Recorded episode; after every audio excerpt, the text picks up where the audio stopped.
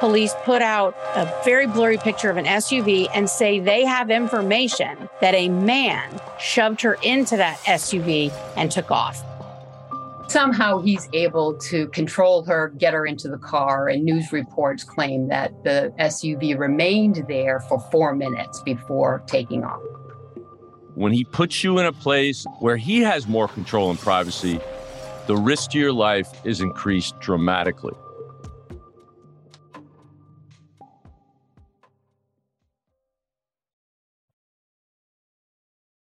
Have you heard you can listen to your favorite gripping investigations ad-free? Good news. With Amazon Music, you have access to the largest catalog of ad-free top podcasts included with your Prime membership. To start listening, download the Amazon Music app for free or go to amazon.com/ad-free-true-crime. That's amazon.com/ad-free-true-crime to catch up on the latest episodes without the ads. Hello and welcome to Best Case, Worst Case. This is Jim Clemente, retired FBI profiler, former New York City prosecutor, and writer-producer of CBS's Criminal Minds, and still with Criminal Minds in season 16 on Paramount Plus. And with me today is... Hi, everybody. It's Francie Hakes, former state and federal prosecutor and executive producer and writer of Audible's Midwest Monster. Jim, I'm so excited. We have a returning guest, one who hasn't been on in, a long time. I want to say maybe a year, but I've managed to convince her to come back on in spite of the fact that the two of you worked together in the past. And why don't you introduce yourself, Kathy? Sure. My name is Kathleen Canning-Mello. I'm a retired FBI agent. Spent 31 years in the Bureau, and 10 of that I spent in the BAU working with Jim Clemente. So it's always so fun to get back together with you, Francie, and Jim to talk about cases. So she meant more about me. I did. You. And, you know, speaking of FBI, I just want to tell you guys really quickly, I was so proud last night. I was talking to my sister who lives in St. Louis on FaceTime, and she told me that, having nothing to do with me, her son, who is a junior in college and a real smarty smart computer sciencey kind of guy, is applying for an FBI internship this coming summer. Wow, that's fabulous. Summer, I guess. Isn't that cool? That's awesome. I hope he gets accepted. That would be wonderful. I do too. Yeah. I think I read something like there's 10,000 applications every year for internships, and they only take like 350. So I think his chances are not great. But he was one of those, what do they call those scholars? He was a National Merit Scholar. So he's really smart. He's in the top 1% of the entire country, and is really smart with computers and math. Somehow he's related to you? I know. It's so weird. It is weird. I agree. Boggles my mind. Obviously, he got his brains from some other side of the family. Right. But by the way, Francie, it is actually, I can't believe I'm saying this, good to have you back. Oh, man. Did I really say that out loud? You did say it out loud. Yes. I was under the weather. I'll edit that out. I was under the weather on our last episode, and I missed the judge. I missed a great guest, and so I'm really sorry that I missed her. I definitely was not going to miss Kathy Canning, for sure. Oh, okay. Good. But let's get into this. So I would really like, if you guys don't mind, if you'll indulge me, I would really like to pick both of your brains about a case that has captured not just my attention, but really the entire country's attention for a variety of reasons. And I wanted to talk to you all when I first asked Jim if he thought we could convince you to come on the podcast. It was when this case was still sort of in a very investigative stage, and it's a little bit more advanced than that now, but I still want to, I think it'll really be interesting and educational for our audience to hear from the two of you with your profiling background about kind of what is likely going on behind the scenes and what it all means. So I wanted to start with this case out of Memphis, Tennessee. I think I feel an especial attachment to it because I was born in Memphis, Tennessee. Really? So was my older brother. And I was there. You're a Tennessean? I'm a Tennessean by birth. And all this time, I thought you were a Georgian. I know. Good Lord. Well, I've been in Georgia since I was 5. So, you've been obfuscating. You've kept that information from us. I have hidden the information from you, but I was actually born in Shelby County, which is Memphis. Winter. And so when the news first broke on Friday morning, I'm a news junkie. I'm always following the news. And so when the news broke Friday morning about a young woman who went jogging at 4 o'clock in the morning in Memphis and then vanished. And police put out information that they thought that she had been kidnapped. And at the I want to take you guys through the case as it was happening, so you all can comment on kind of what would be going through this through the minds of the investigators and what you think about any possible motives that occur to you as we go through this terrible abduction and crime. So all we knew first thing Friday morning was that a young woman, I think she was in her 30s, she's a young mother, marathon runner. So she was out probably on a very long run, which is why she was out at 4:30 in the morning running in Memphis. She was also a kindergarten or preschool teacher. So she had a husband and she disappears. And police put out a sort of a blurry image of an SUV. It's a dark colored SUV.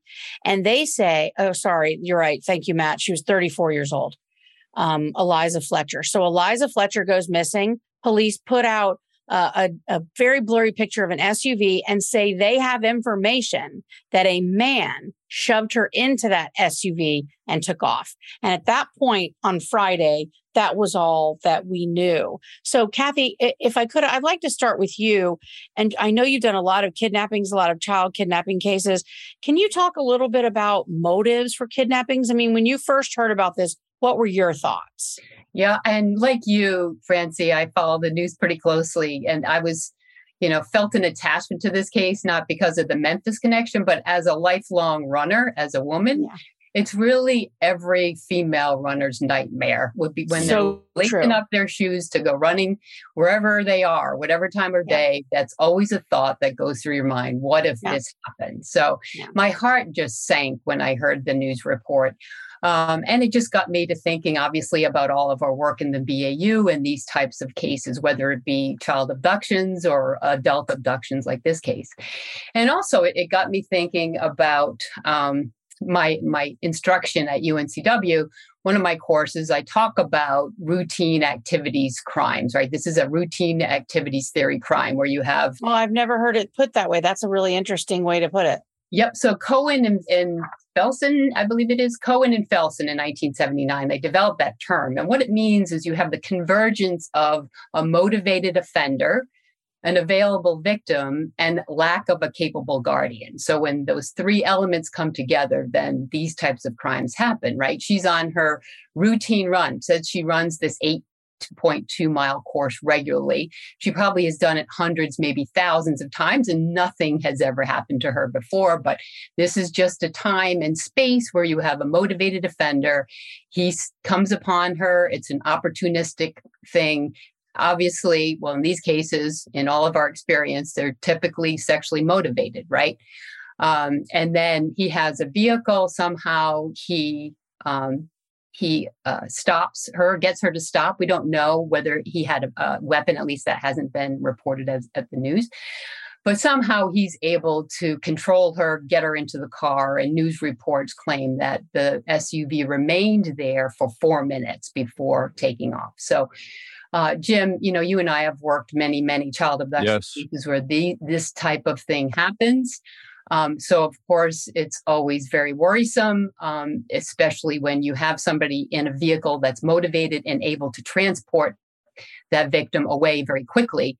And now and Kathy, I know that, and of course, my first thought was like yours, that this was a sex crime. I mean, because that's what I did, sex crimes. But so I immediately assumed that or thought that was most likely. But we heard fairly quickly that her family was very wealthy, that she was the heiress to some sort of fortune. So on Friday morning, anyway, my mind was going both directions. And Jim, I want to ask you about how, as an investigator, you handle an investigation that I would think would be very different depending on which kind of offender you're dealing with. Is it a kidnapping for ransom or is it a kidnapping for, like Kathy was talking about, a crime of opportunity? Right. Well, first, we have to answer the question of whether or not it was a routine for her to run at this time of the day, because 4:30 in the morning is a very, very difficult time to find people out. So if you're on the hunt, how would you know that this person would be available. So because that will make the determination between whether this is a stalking case or whether this is a crime of opportunity. So we first have to find out what her routine was. And if we do find that since she's been training for this marathon, she's always out at this time, then that opens the possibility of somebody who had stalked her, had seen her before, had developed this fantasy and wanted to act on it eventually and took advantage of it on this particular morning. It's also possible that, as Kathy said, this is a crime of absolute opportunity. Perhaps this offender was out trolling for victims. Perhaps he was coming home from a shift at work. Perhaps he was on his way to work. Any of those things could happen. But if he did actually see her before and know she was going to be there and planned this, it's a whole different kind of situation. So there's a lot of unanswered questions before we get into, exactly how this went down or the theories behind it. But of course, you'd have to form hypotheses. And those are two good hypotheses. We start with victimology, of course. That tells us a tremendous amount of what kind of case it is. And in this case, you have a wealthy or soon-to-be wealthy young woman who, in all likelihood, has other kind of security measures around her life and their assets, but not when she is running. And as Kathy said, you have a vulnerable victim here with nobody around to protect her. And that's a major red flag here. So it could be the reason why. And if that's the case, we would expect within a short amount of time after abduction to receive a ransom demand. Well, and of course we didn't get that. And Kathy, so the next thing we sort of heard about in the police investigation was that they had a suspect, and it turns out that they found a suspect because of some slides or sandals found at the scene where the car, where Eliza Fletcher was first forced into the car. And so they had a suspect very quickly, which I thought was pretty remarkable. And it turned out was because of DNA. They found DNA in those slides and were able to tie it to him. Because, when you say slides, could you please tell the audience what you mean by slides? Their shoes, like we would call them house shoes here in the South. They might be called pool shoes. Some people would call them. Athletes use them after they finish, showering. They'll put them on like in the locker room. Flip-flops or something? Well, they are flip-flops, but they don't have the little thing between the toe. It's just like there's a band. Just okay. A band across the top of your foot. Yeah. And what's interesting, right, Interesting about that is an indication to me that this wasn't a planned event, that he did not have this in mind, and he probably lost those shoes in the tussle with the victim. So this those don't seem like violent crime kind of planning shoes. This now goes pretty seriously into the realm of an impulsive crime by someone who had no prior relationship or knowledge about the victim.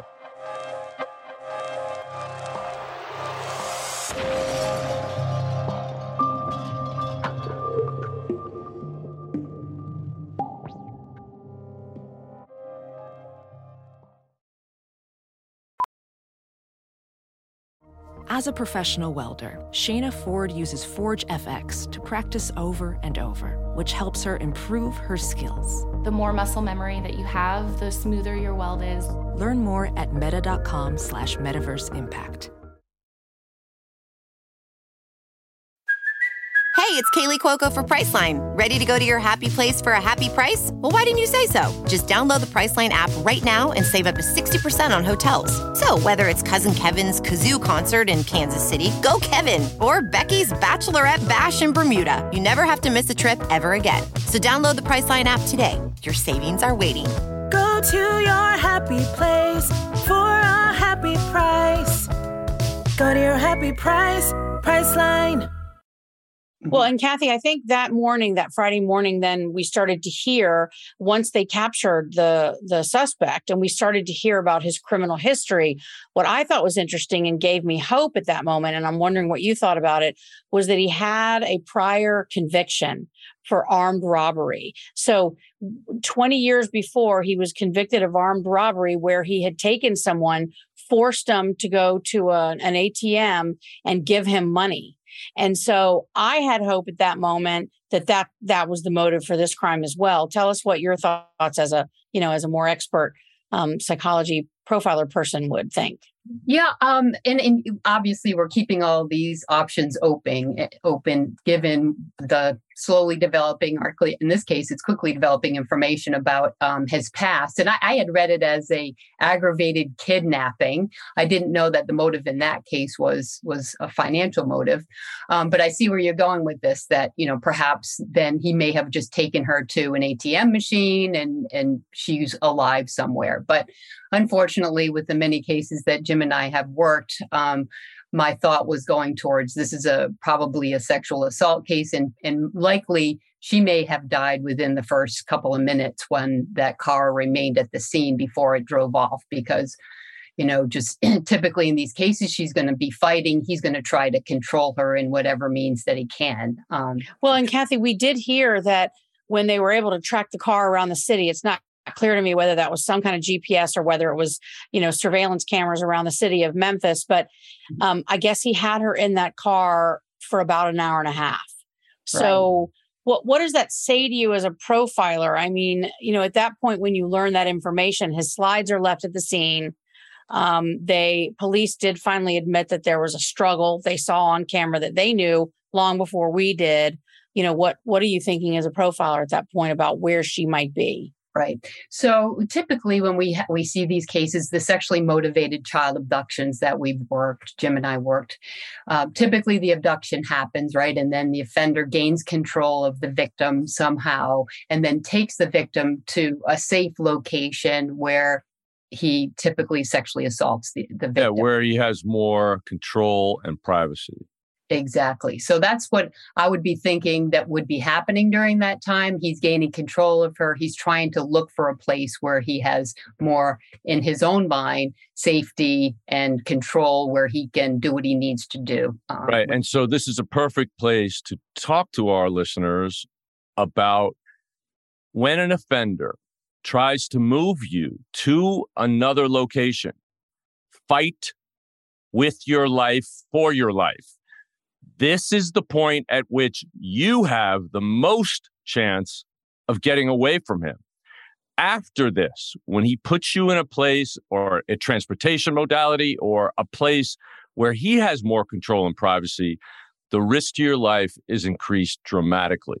Mm-hmm. So this is unfortunate, but you have to yell and scream and claw and fight and bite and poke out eyes and rip off ears and chop to the throat, anything, and kick them in the genitals. Kick in the genitals, Jim. Something that you're saying.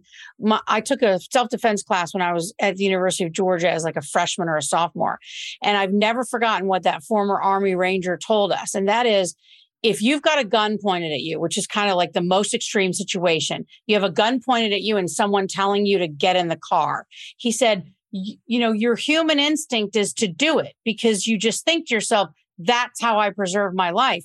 And he said, that's how you lose your life. He said, better for you to literally turn and run because a moving target is harder to hit. And because if you do get shot, at least you're somewhere where you originally were and you have a chance of being found and saved. And I just think that's so, like Kathy said earlier, women's fear. I think women think about this sort of stuff a lot more than men do.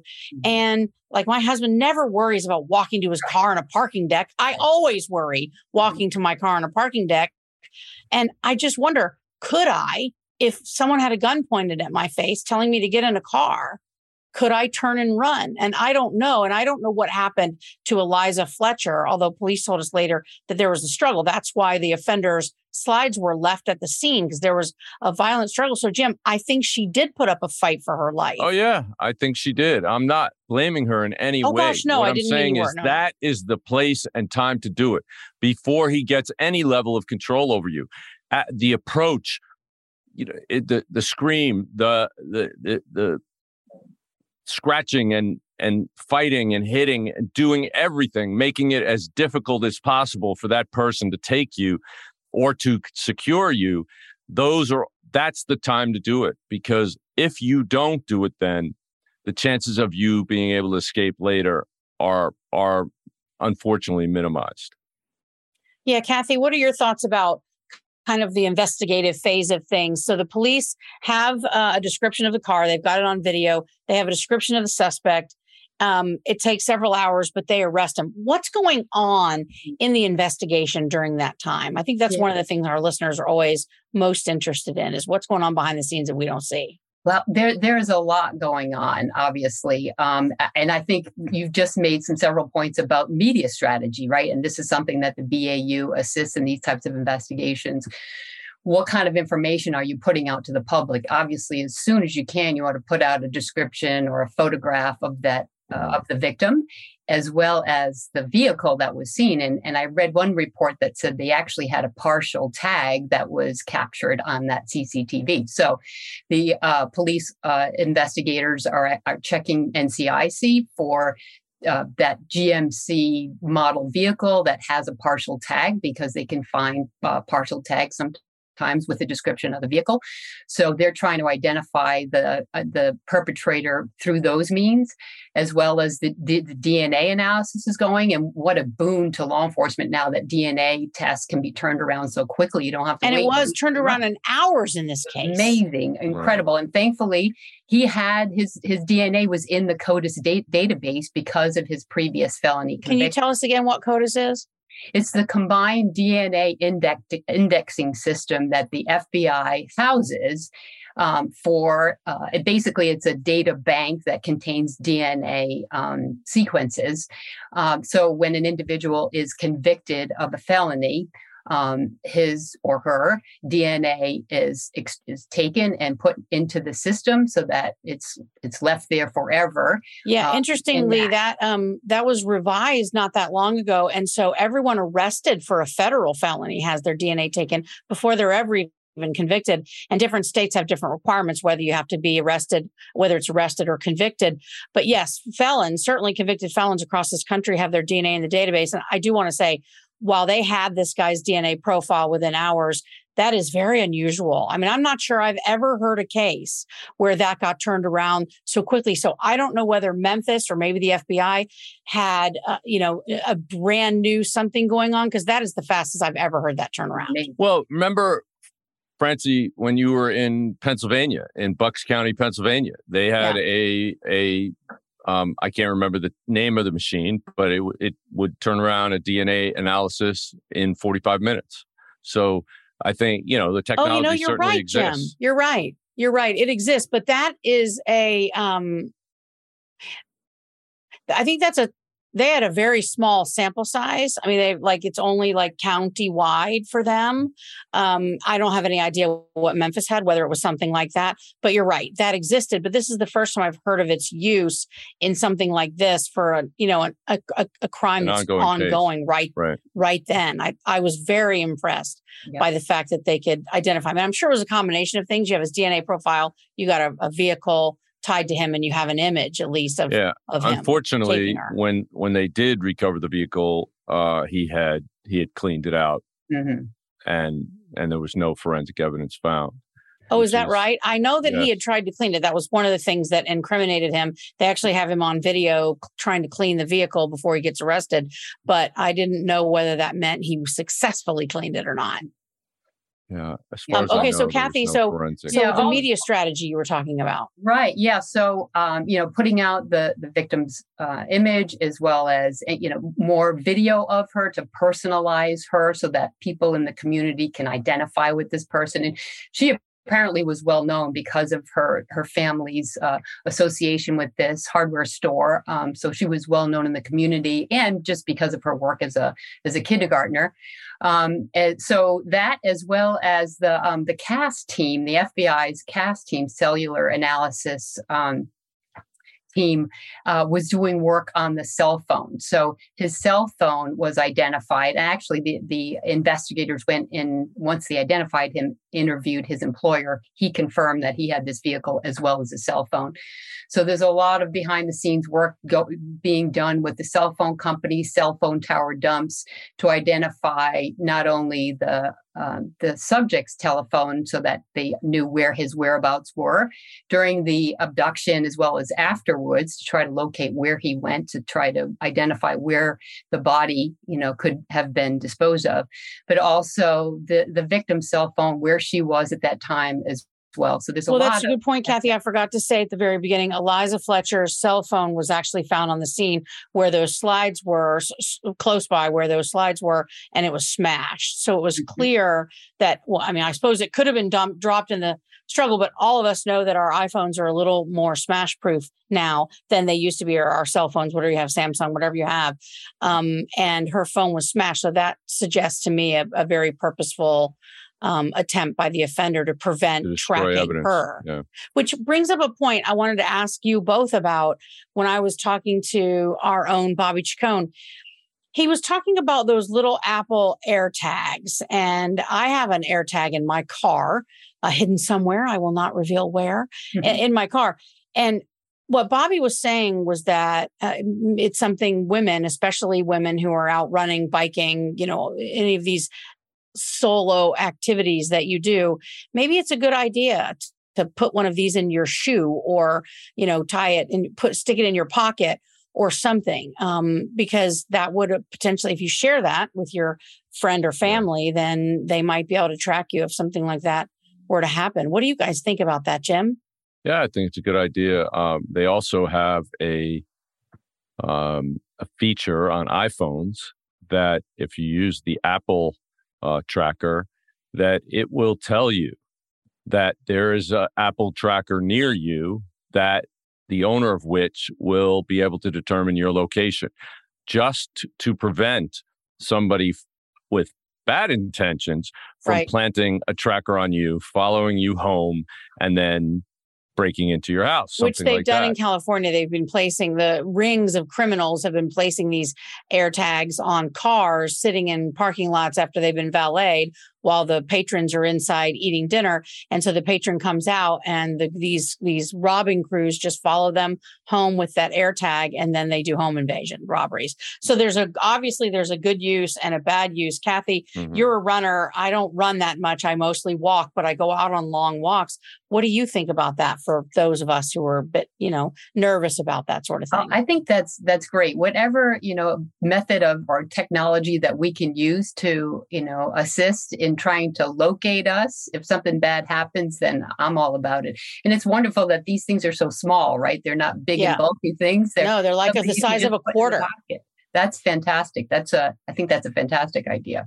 Well, this is certainly a horrific and very interesting case. And your insights, Kathy, are very illuminating. Thank you for being here. But we're going to have to ask you to come back so we can finish our discussion on the abduction and murder of Eliza Fletcher. So till next time, everyone, thank you for tuning in and listening. This is Best Case, Worst Case, signing off.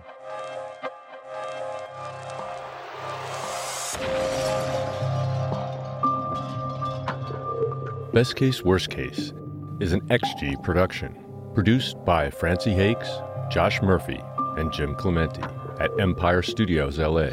Engineered and edited by Matt Gergel. Music composed and performed by Simba Tsumba and hosted by Wondery. You can listen to Best Case, Worst Case on your favorite listening app. We are on Spotify, Stitcher, Apple Podcasts, and wherever you listen to podcasts. If you want to do something about child sexual abuse, Darkness to Light can help. Did you know that more than 90% of the time children are sexually abused by someone they know? Jim, this isn't about stranger danger. It's about learning the true risks. Darkness to Light's training can help prevent, recognize, and react to child sexual abuse in your community. When you make the decision to get involved, kids can be protected. It starts with you. Visit www.d2l.org to take the training and learn more. That's D2L.org.